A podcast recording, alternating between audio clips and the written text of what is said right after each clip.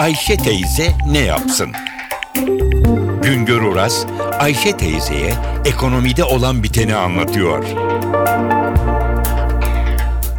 Merhaba sayın dinleyenler, merhaba Ayşe Hanım teyze, merhaba Ali Rıza Bey amca. Bugün size ekonomideki dalgalanmaların yavaşlamasının önemine anlatmaya çalışacağım. Ekonomide bir dalgalanma dönemindeyiz. Ekonomide dalgalanma olunca tabii ki dengeler bozuluyor. Büyüme hızı düşüyor, enflasyon artıyor, işte dolar fiyatı yükseliyor, faiz yükseliyor. Bütün bunlar tabii ki ekonomide alışılmış düzenin değişmesine yol açıyor. Ve e, herkes de kamuoyunda bir bekleyiş ortaya çıkıyor. Acaba bu bozulma nereye kadar gider? Bu bozulma ne kadar devam eder? Önemli olan bu bozulan dengelerin, bozulan oynayan rakamların bir yerde durması ve durduktan sonra da bir ölçüde istikrara kavuşması. Görülen o ki bizde bu konuda önemli bir gelişmeler oluyor son günlerde. Çünkü anlaşıldığı kadarıyla artı biz bu bozulmada tepe noktaya kadar çıkmış durumdayız. Artı tepe noktadan bir düzelmeye doğru hareket içinde piyasa. Bakınız bu bozulma bayağı önemli bir bozulmaydı. Borsadaki kağıtların fiyatı bir ayda yaklaşık olarak %25. Yabancıların para bağladıkları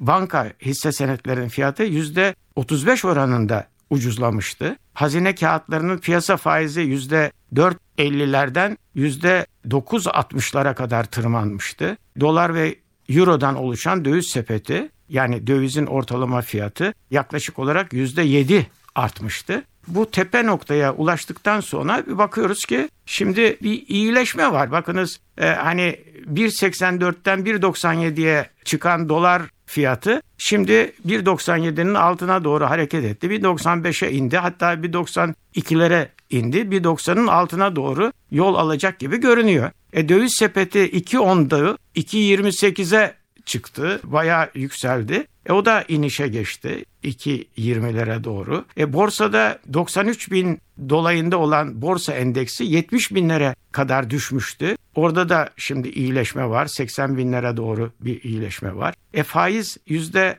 4.58'den 9.69'a kadar yükselmişti. E, faizde de bir 8 dolayında yeni bir oluşum bekleniyor. Bu da gösteriyor ki biz tepe noktadan artı geriye doğru bir inişe geçmiş durumdayız dalgalanan ekonomik düzende. Bizim de bir özelliğimiz var. Tekrar kriz demeyeceğim ama anlatmak için söylüyorum. Türk ekonomisinin özelliği şudur. Türk ekonomisi hızlı olarak krize girer, hızlı olarak krizden çıkar. Yahut da daha yumuşak ifadeyle kullanayım. Türk ekonomisi hızlı bozulur, hızlı düzelir. İnşallah düzelme dönemine girdik. Bu da iyidir. Yeni düzelme döneminde tabii ki fiyatlar mutlaka eski çizgilerine oturmaz. Biraz yukarıda biraz aşağıda oluşur ama önemli olan istikrarın ortaya çıkması yani dengelerin bir yerde durmasıdır. Bir başka söyleşide birlikte olmak ümidiyle şen ve esen kalınız sayın dinleyenler.